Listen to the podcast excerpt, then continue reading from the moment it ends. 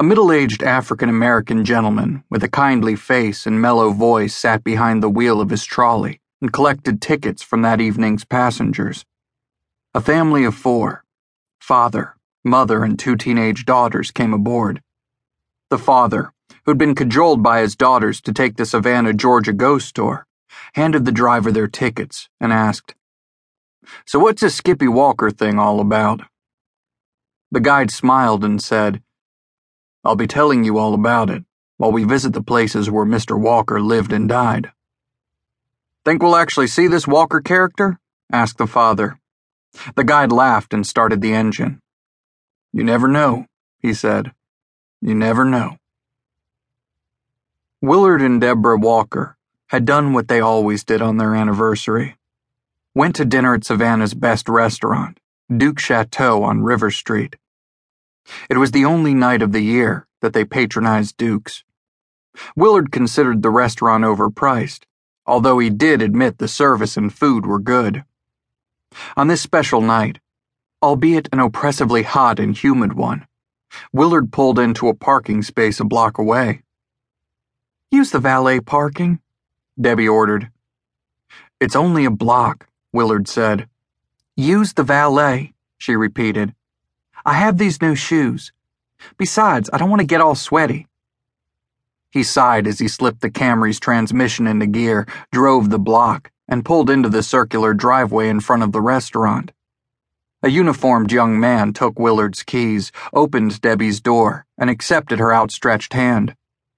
The valet, a college student working weekends, fixed his eyes on her, which didn't go unnoticed by her husband. She'd bought a new dress for the occasion, a shimmering gold sheath cut low, the short skirt of which rode up her thighs as she exited the car. The valet retreated to where a college buddy stood by a box in which the car keys were secured. Willard took Debbie's elbow and led her to the restaurant's entrance, imagining what the two young men were saying about his wife. He'd hated the dress when she'd tried it on for him earlier that day. It's really provocative, he'd commented. Don't be silly, she'd replied as she checked her freshly dyed blonde hair in their hallway mirror. You sound like an Arab in some Middle East country. What do you want me to do, Willard? Wear a veil and a damn burqa? Willard followed her to the kitchen, where she filled a glass with ice and poured vodka over the cubes. He checked his watch, concerned about their reservation. Maybe you should wait until we're at the restaurant, he suggested softly, keeping criticism from his voice. I want a drink now, she said. Hell, it's my anniversary. I'm celebrating. Whoopee! He dropped the subject and sat in a chair to wait. He didn't need another argument. Willard and Deborah had met in high school, although they'd had little to do with each other. Debbie was two years behind him. She was popular with the jock crowd, captained the cheerleading team her junior year, and dated a succession of athletes.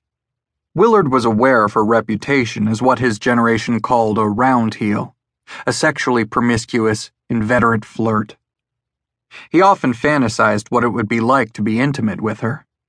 His own sexual experiences were limited, consisting of a few bouts of awkward necking in his father's car, which he was occasionally allowed to use. None of those incidents had led to full blown sex. He was a virgin when he went off to a university in a neighboring state